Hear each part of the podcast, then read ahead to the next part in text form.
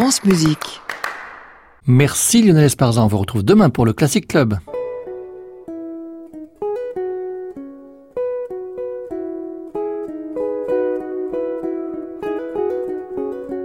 Arnaud Merlin, le portrait contemporain. France Musique. Aujourd'hui, Jean-Philippe Wurtz.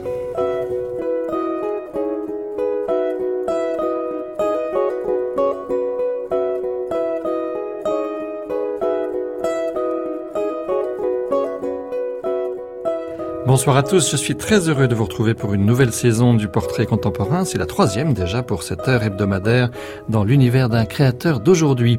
Ce soir, j'ai le grand plaisir d'accueillir le chef d'orchestre Jean-Philippe Wurtz qui préside depuis 2015 aux destinées du programme Voix Nouvelle à Royaumont, dont le festival s'est ouvert le week-end dernier. Jean-Philippe Wurtz est aussi depuis 20 ans le directeur musical de l'ensemble Linéa à Strasbourg, où il s'est lui-même formé à la direction, notamment auprès d'Ernest Bourg, avant de recevoir euh, les conseils de Peter Rudveuch. À la tête de l'INEA comme à Royaumont, Jean-Philippe Wurtz déploie un talent multiple pour une programmation ouverte exigeante, comme pour d'intenses activités pédagogiques où il fait se croiser compositeur et interprète. En cela, il n'a sans doute jamais oublié le pianiste qu'il fut tout d'abord, gardant intacte sa fascination pour des démarches singulières.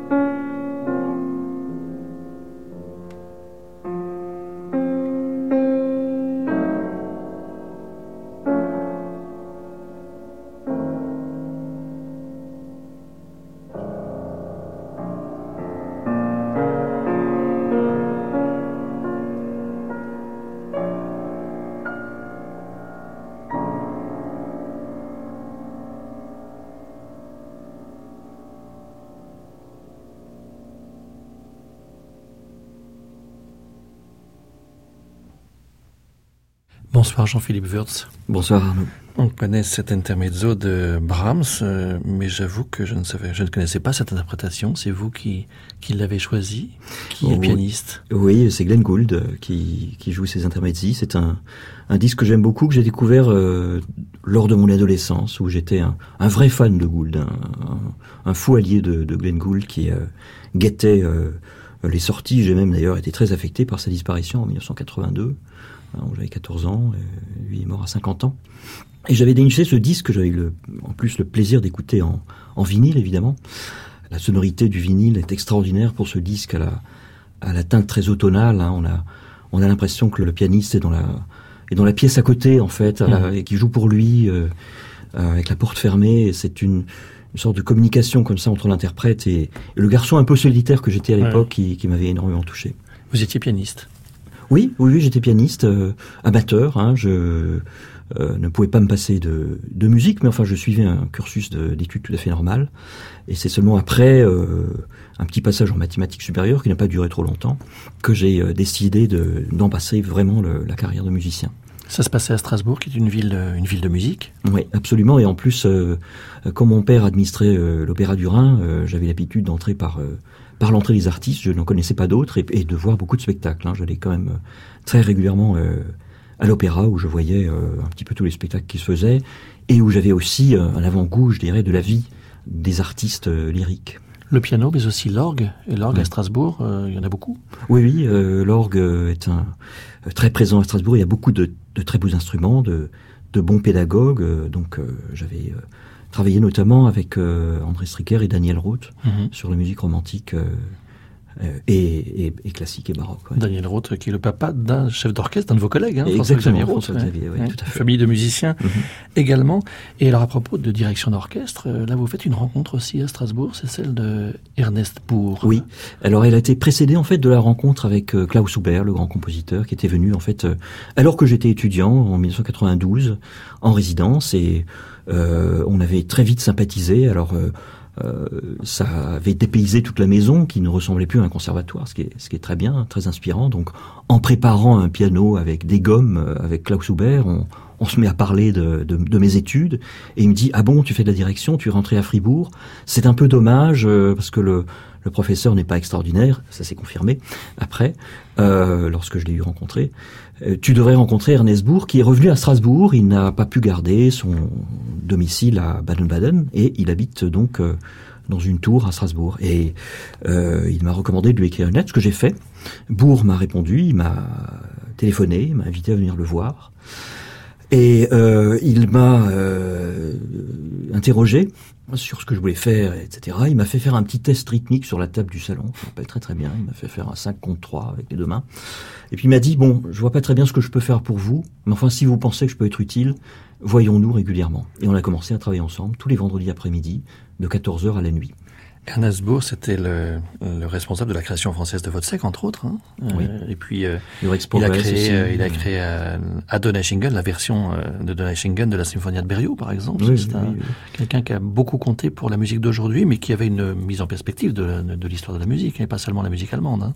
Ah oui, absolument. Il avait une, une culture faramineuse et un répertoire absolument énorme. Lorsqu'il était chef de l'orchestre de, de symphonique de Strasbourg dans les années 60, euh, chaque programme comprenait toujours une œuvre contemporaine ainsi que des Mhm. œuvres classiques. Donc vous aviez un concerto de Liszt et puis un Xenakis et une symphonie de Beethoven. Et euh, ça ne faisait pas que des heureux, c'est sûr. Mais on peut dire que le public euh, en a gardé une fraîcheur euh, et une approche du répertoire qui était tout à fait singulière, originale. Et d'ailleurs, euh, un peu en concurrence avec celle de Bruck, qui lui Mhm. aussi, à la tête de l'orchestre de radio, à la même époque, aimait beaucoup la création et en faisait régulièrement. Alors, puisqu'on a parlé de Vodsec, euh, on va l'écouter dans un extrait du concerto à la mémoire d'un ange, et c'est Salvatore Accardo qui est le soliste ici.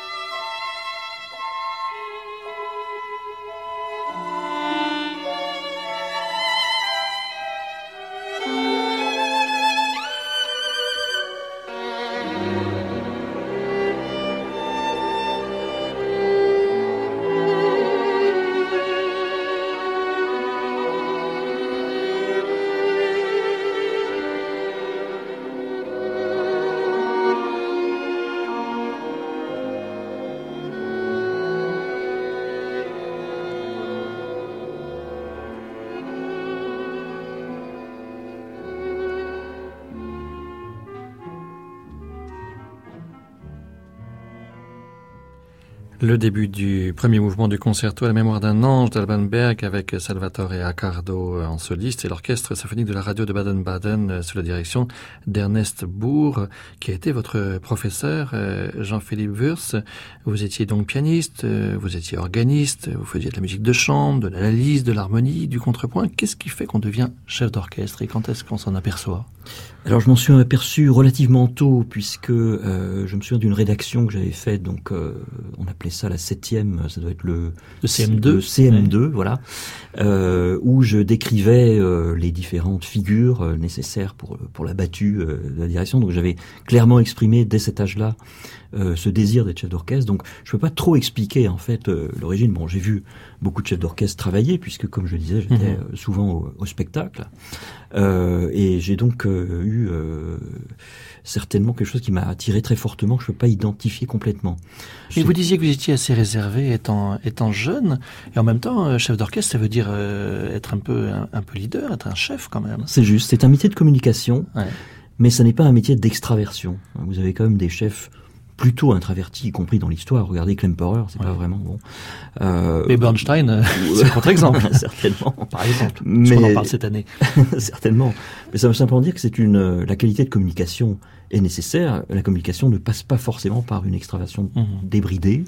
Euh, elle passe par, euh, vous savez, il y a des chefs qui, de manière très mystérieuse, font fonctionner un orchestre. Vous savez pas trop comment ça se passe. Il y a quand même cette partie mystérieuse du, du métier qui est très intéressante. Pour ma part, ça a été assez vite lié à la création, effectivement, également. La création, mais quand même euh, une inscription de la musique germanique. Alors je sais bien que Strasbourg, c'est une frontière d'une certaine manière, mais là on a écouté du Brahms, on écoute euh, du Berg, euh, d'autres chocs esthétiques à cette époque. Par exemple, vous assistez aux soldats de, de Zimmermann avec oui. qui dirige. Alors pour rester dans Berg, je dirais que le peut-être la, la, première, le premier choc esthétique et l'œuvre pour laquelle je suis devenu musicien, c'est Wozzeck. Ouais.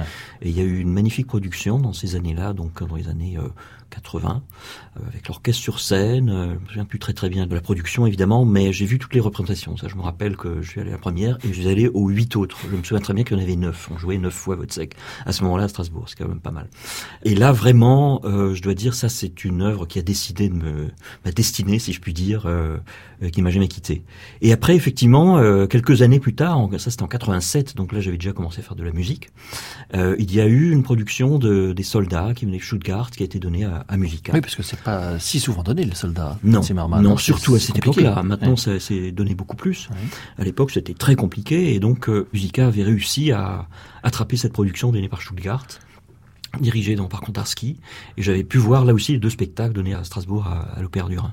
Ça a été effectivement un autre grand choc et euh, je continue à, à rester euh, devant ces deux œuvres comme deux enfin ce sont deux étoiles qui en plus ont ce magnifique euh, euh relation de, de, de, fraternité du fait de leur de leurs auteurs, de l'auteur de leur livret, euh, Buchner, qui a écrit euh, sur Lenz euh, ce, ce, mhm. ce, merveilleux texte où on voit euh, Lenz devenir, euh, enfin perdre la raison en, dans un petit village d'Alsace alors qu'il fait des messages dans les églises protestantes.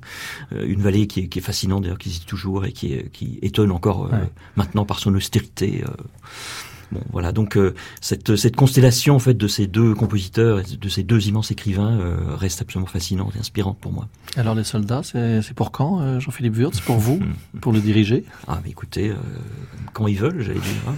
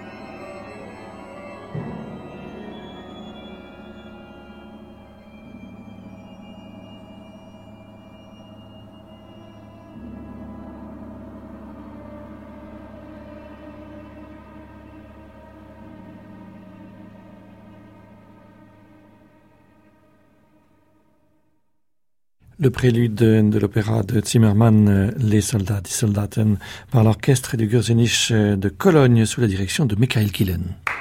Le portrait contemporain, Arnaud Merlin, France Musique.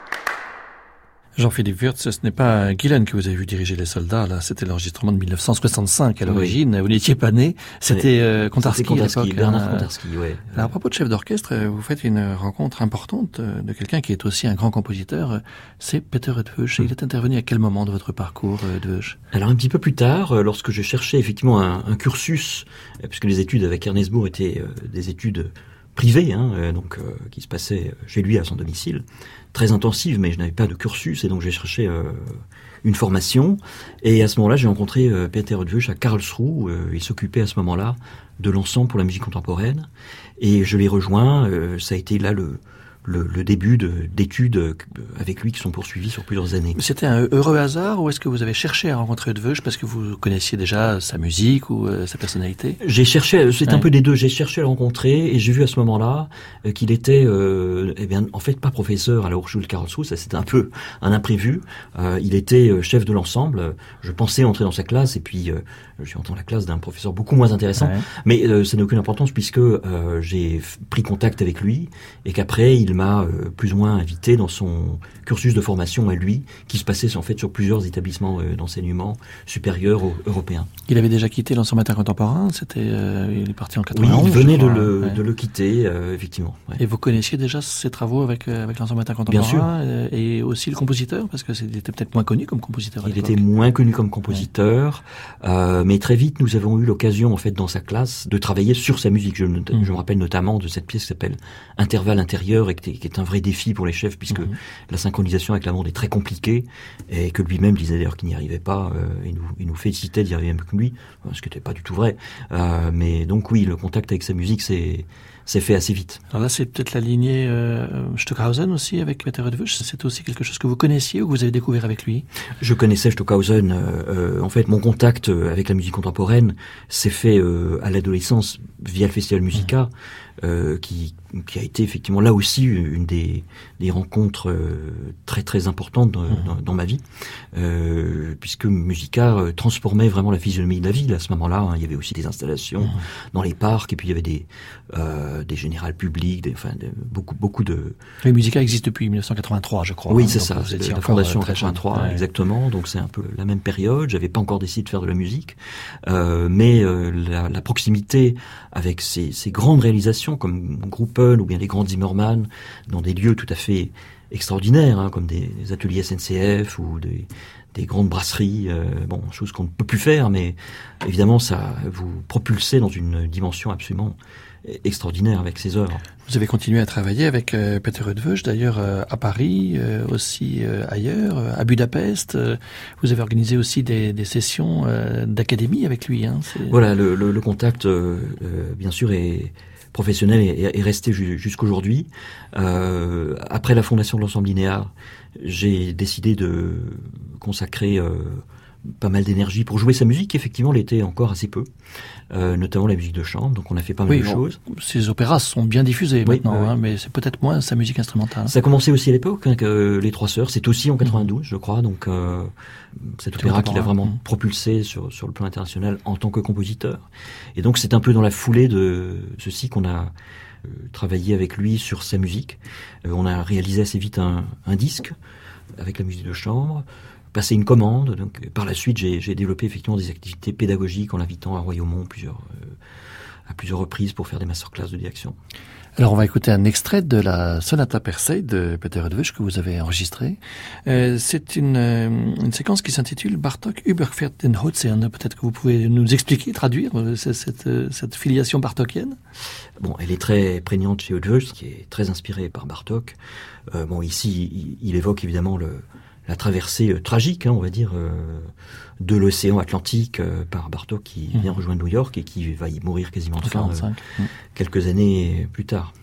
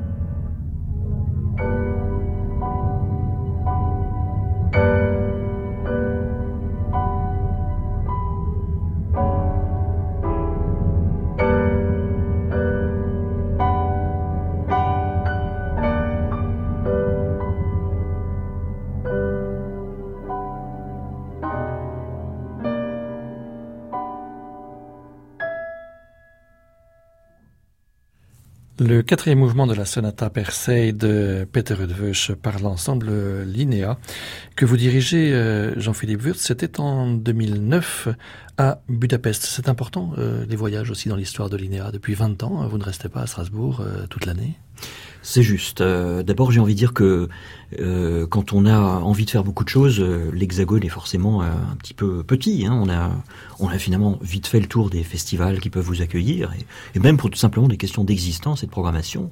Euh, il faut absolument euh, aller voir ailleurs.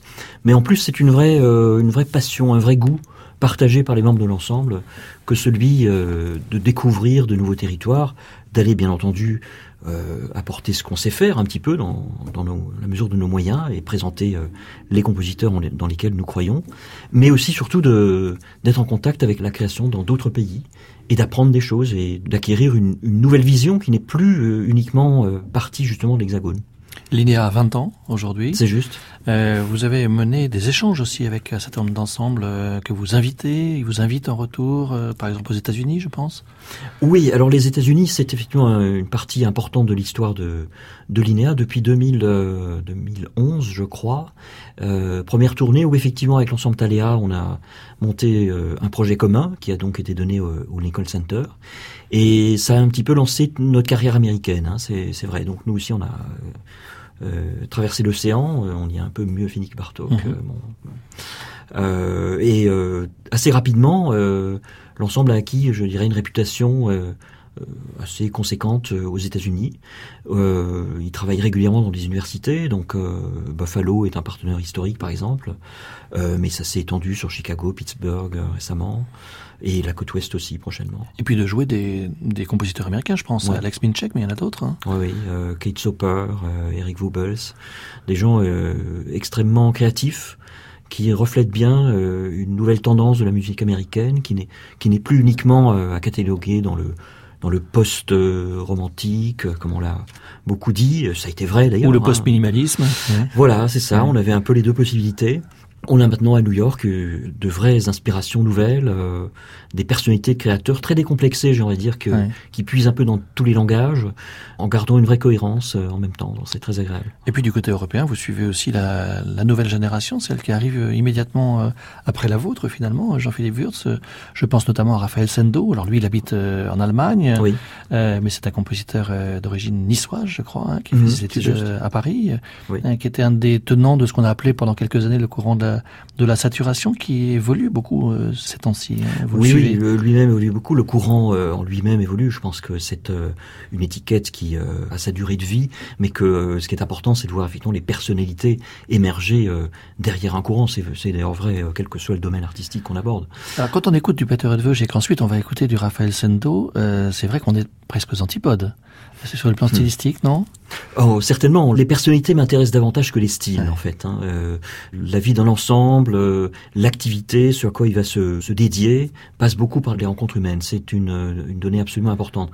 Donc, les styles étant un peu la, conséquence d'un projet et puis d'une histoire, j'ai envie de dire ce qui va ressortir esthétiquement de ceci m'intéresse moins en premier lieu. Alors en deuxième lieu, bien sûr. Le travail du chef d'orchestre est tout de même très différent parce que là, ce que demande Raphaël Sendo, ça n'a rien à voir avec euh, les modes de jeu que peut utiliser Peter Edveuge. Eh bien tant mieux parce que je pense qu'un ensemble euh, a aussi pour mission d'aider les compositeurs à, à, développer de nouvelles possibilités.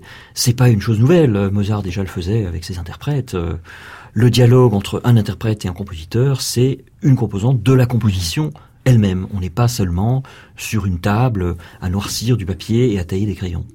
Vous nous avez apporté euh, un petit cadeau, hein, puisque ça sortira seulement dans quelques mois. C'est euh, juste. En 2019, c'est un extrait d'un enregistrement que vous avez réalisé de pièces de Raphaël Sendo. On va écouter un petit extrait de Action Painting. On sent qu'on est vraiment dans, dans l'expressionnisme.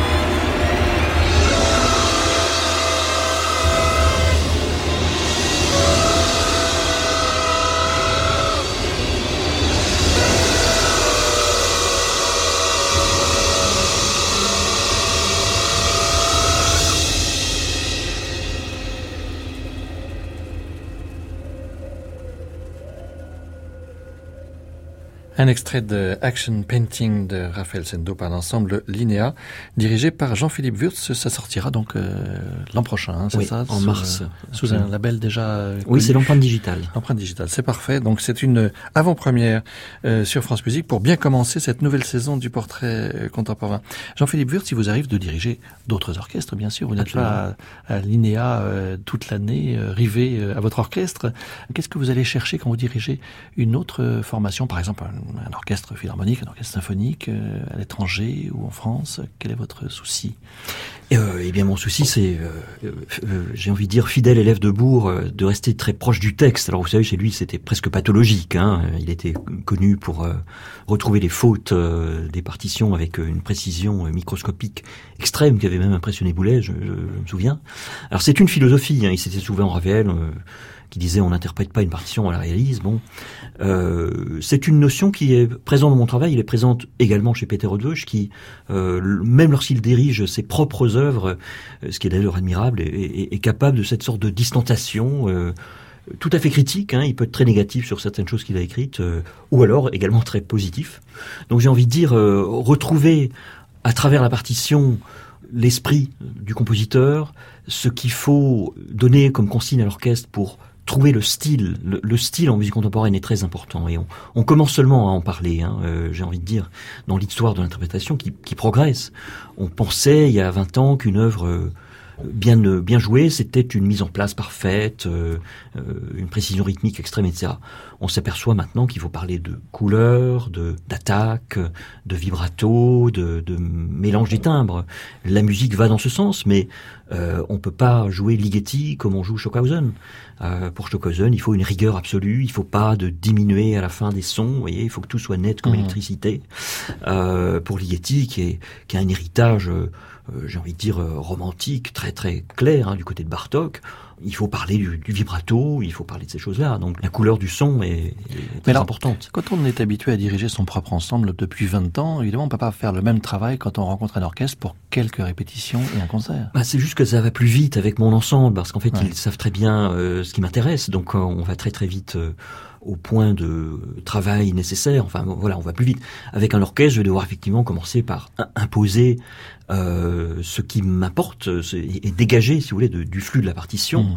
parce qu'une partition contemporaine peut être très complexe. Donc, il faut absolument, et c'est un des rôles importants du chef d'orchestre, donner des priorités aux musiciens, expliquer, euh, d'abord donner une vue d'ensemble, euh, enchaîner un mouvement, c'est très important pour que euh, quand on travaille un détail à la troisième minute, eh bien chaque musicien se rend compte qu'on est à la troisième minute. Ça, ça a des conséquences absolument euh, importantes sur le déroulé du travail. Donc le chef d'orchestre doit éclairer les musiciens sur l'image finale qu'il désire et petit à petit euh, les amener à le faire, mais de manière très concrète, hein, parce que le langage du chef d'orchestre doit être très concret. C'est euh, un langage qui dit plus fort, moins fort, euh, plus haut, plus bas. c'est de cette façon-là que vous y arrivez. Mais lorsque les musiciens sentent que derrière ces exigences, il y a une image finale, eh bien, ils vont s'employer à réaliser ce qu'on leur demande en principe. Alors vous qui avez une, une certaine euh, idée de la continuité historique de la musique, particulièrement dans la musique germanique, mais pas, mais pas seulement, quand on vous appelle, euh, vous avez l'étiquette musique contemporaine, on vous appelle pour diriger des œuvres d'aujourd'hui ou est-ce que vous avez des programmes mixtes? Alors j'aime beaucoup les programmes mixtes. Effectivement, on m'appelle souvent pour diriger des œuvres contemporaines parce que j'ai très envie de le faire. Donc ça se conjugue. effectivement, l'étiquette après c'est une chose qu'on vous met sur le visage. Bon, elle ne me dérange pas trop autant que je continue à défricher les partitions et à faire euh, de la musique qui m'intéresse. Et puis à nous faire faire des découvertes comme euh, Bernd Richard Deutsch, que je j'avoue ne pas connaître, mhm. qui est un compositeur euh, autrichien. Oui, absolument, oui, un des compositeurs qui est peu joué en France, mais beaucoup joué de l'autre côté, non pas de l'Atlantique pour le mais du Rhin, mais du Rhin, oui, en Autriche, en Allemagne et aussi en Angleterre, puisque c'est là que j'avais mhm. pu réaliser ce, ce, concert. Un enregistrement avec l'orchestre euh, Philharmonia tout de même. Oui. C'est un, bel, un très très bel orchestre, enregistré à Londres sous votre direction. C'était en janvier 2017.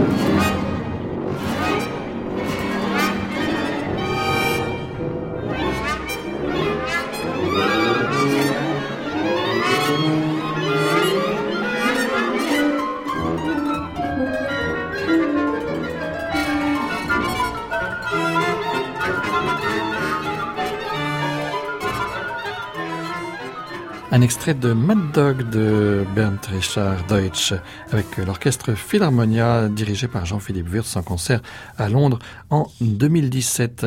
Jean-Philippe Wurtz, euh, en ce moment, c'est l'Académie euh, Voix Nouvelle, la session Voix Nouvelle qui bat son plein à Royaumont depuis euh, quelques jours. C'est ça, on a les compositeurs depuis une semaine et les interprètes sont en train d'arriver.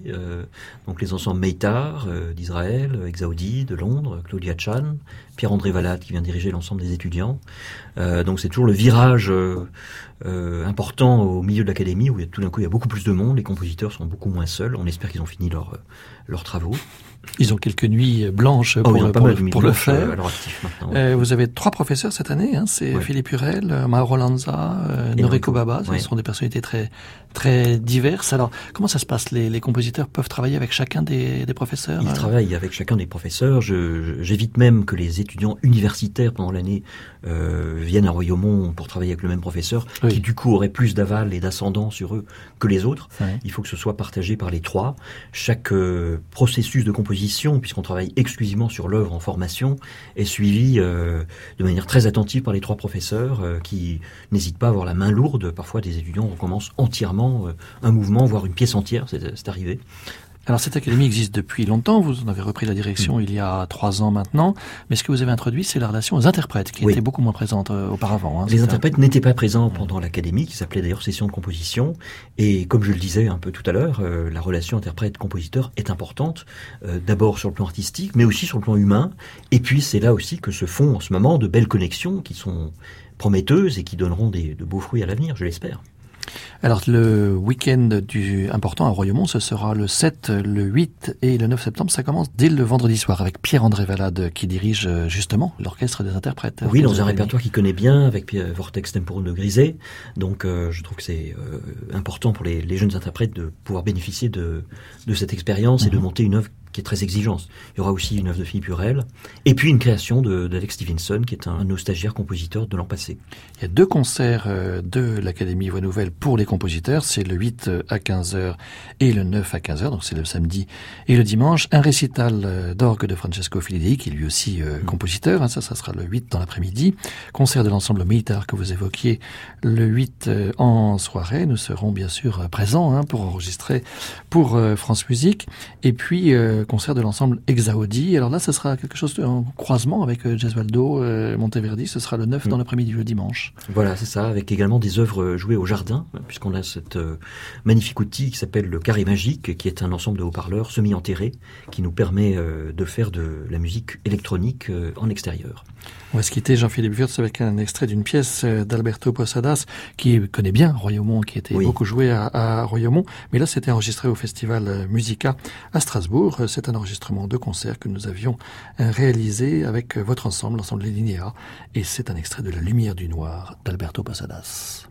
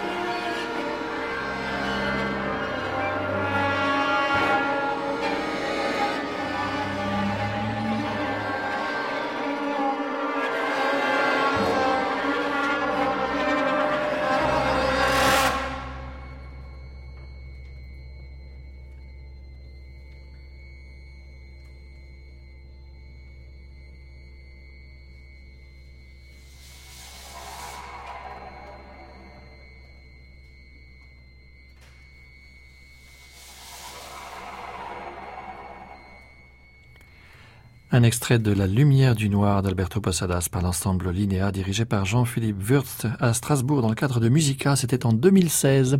Ainsi se referme ce portrait. Merci beaucoup Jean-Philippe Wurtz. Merci Arnaud. D'être venu ce soir. Je rappelle le grand week-end Voix Nouvelle à Royaumont. Ce sera du 7 au 9 septembre prochain.